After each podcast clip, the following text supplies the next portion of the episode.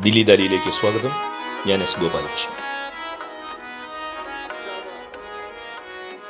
ഒരു അനശ്വര ഗാനത്തെക്കുറിച്ച്. ഈ ലക്കം ദില്ലി ദാലി ഒരു ഗാനത്തെക്കുറിച്ചാണ്. ആ ഗാനം എന്നെ ഇന്ന് രാവിലെ കൊണ്ടുപോയ ഒരു കവിതയിലേക്കാണ്. ആ ഗാനവും കവിതയും എന്നെ ആനയിച്ച ഒരു ജീവിതത്തെക്കുറിച്ചാണ്. ഒന്നര പതിറ്റാണ്ട് മുൻപ് ദില്ലിയിലെ കമാനി ഓഡിറ്റോറിയത്തിൽ ഉസ്താദ് സുൽത്താൻ ഖാന്റെ സാരംഗി കേൾക്കുവാൻ പോയ വൈകുന്നേരത്തെക്കുറിച്ച് പറഞ്ഞു തുടങ്ങാം. സാരംഗിയും വായ്പാട്ടും ഇടചേരുന്ന സർഗനേരമാണ് ഉസ്താദ് സുൽത്താൻ ഖാൻ എന്നും നമുക്കായി കരുതി വെച്ചിട്ടുണ്ടാവുക. അതിമനോഹരമായ സാരംഗി വാദനത്തിനിടയിൽ സുൽത്താൻ ഖാൻ പാടുമായിരുന്നു. അന്ന് വൈകുന്നേരത്തെ കച്ചേരിയിൽ പെട്ടെന്നാണ് അദ്ദേഹം ഒരു മീരാ ഭജൻ പാടിയത്.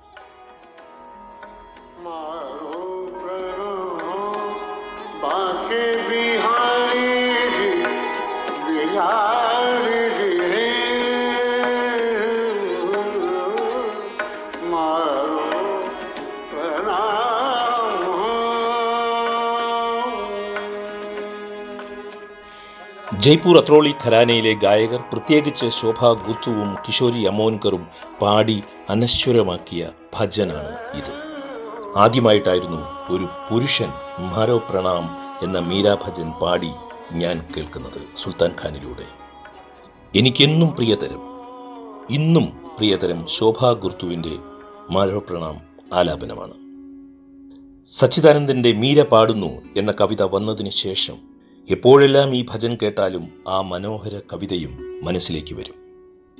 ആയിരത്തി തൊള്ളായിരത്തി തൊണ്ണൂറ്റി രണ്ടിലാണ് ഈ കവിത പുറത്തു വരുന്നത് പതിനാറ് പതിനേഴ് നൂറ്റാണ്ടുകളിലെ ഇന്ത്യയിലെ ഭക്തി കവിതാധാരയിലെ ശക്തമായ മുഖങ്ങളിലൊന്നായ മീര ഭജനുകളുടെ മീരയുടെ ജീവിതത്തിന്റെ ആത്മാവ് സ്വാംശീകരിക്കപ്പെട്ട് അകമേ അലിഞ്ഞു ചേർന്നിട്ടുള്ള കവിതയാണ് സച്ചിദാനന്ദന്റെ മീര പാടുന്നു എന്നത്.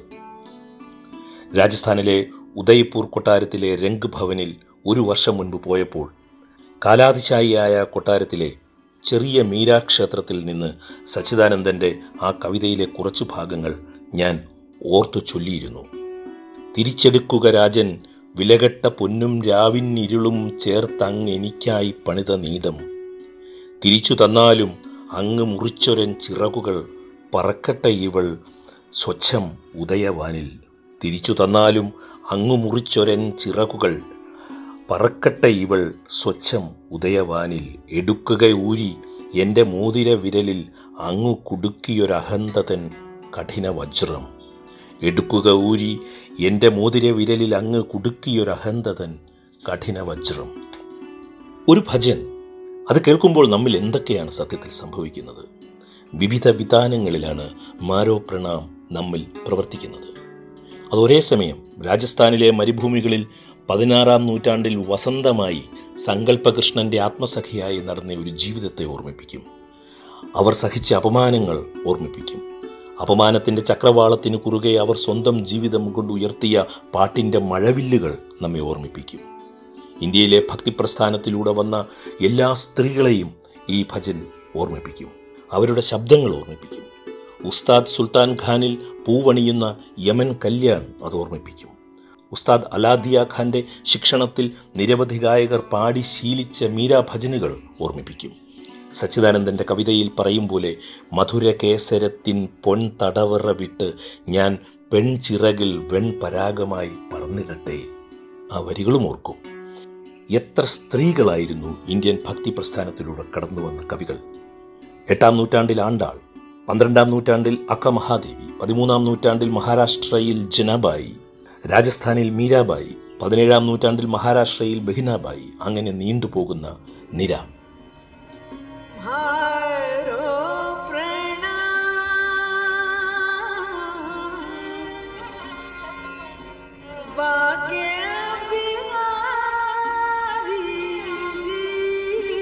ഞാൻ ആദ്യമായി ശോഭ ഗുർത്തുവിനെ കേൾക്കുന്നത് ആയിരത്തി തൊള്ളായിരത്തി തൊണ്ണൂറ്റിയെട്ട് തൊണ്ണൂറ്റി ഒൻപത് കാലത്ത് ദില്ലിയിൽ വെച്ചാണ്.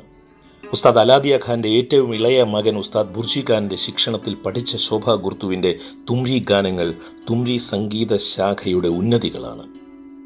ബേഗം അക്തറിന്റെയും ഉസ്താദ് ബഡേ ഗുലാം അലി ഖാന്റെയും സംഗീതം അവരിൽ സ്വാധീനമുണ്ടാക്കിയിട്ടുണ്ട് എന്ന് ആ സംഗീതം ശ്രദ്ധിച്ചാൽ നമുക്ക് മനസ്സിലാകും. മാരോ പ്രണാം എന്ന മീരാ ഭജൻ അവർ നേരിട്ട് പാടി ഞാൻ കുറഞ്ഞത് മൂന്ന് നാല് തവണയെങ്കിലും കേട്ടിട്ടുണ്ട്. ഏത് കച്ചേരിക്ക് വന്നാലും ആളുകൾ അവരോട് അഭ്യർത്ഥിച്ചിരുന്ന ഒരു ഭജനാണ് ഇത്. രണ്ടായിരത്തി നാലിൽ ശോഭാ ഗുർച്ചു മരിച്ചു എന്നറിഞ്ഞപ്പോൾ ആ ദിവസം വീട്ടിലിരുന്ന് എത്ര നേരമാണ് ഈ ഭജൻ വീണ്ടും വീണ്ടും ഞാൻ കേട്ടത്. ബൻകെ ബിഹാരിക്ക് എന്റെ പ്രണാമം. മയിൽപീലി കിരീടം ചൂടിയവൻ. മുടി പിന്നി ചെവിക്കുമേലെ തിലകം ചാർത്തിയ നെറ്റി.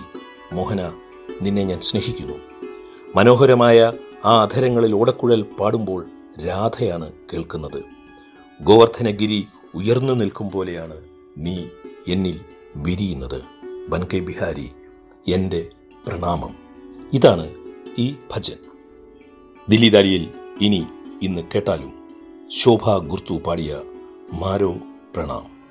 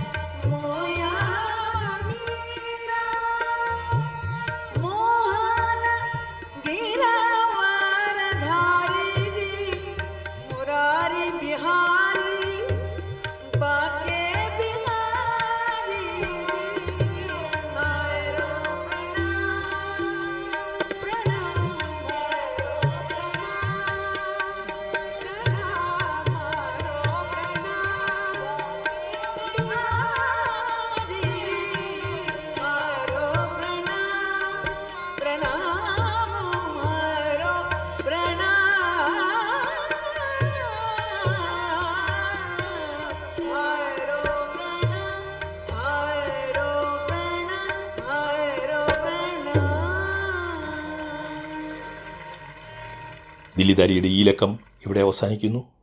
കേട്ട എല്ലാ സുമനസ്സുകൾക്കും നന്ദി. സ്നേഹപൂർവം എസ് ഗോപാലകൃഷ്ണൻ.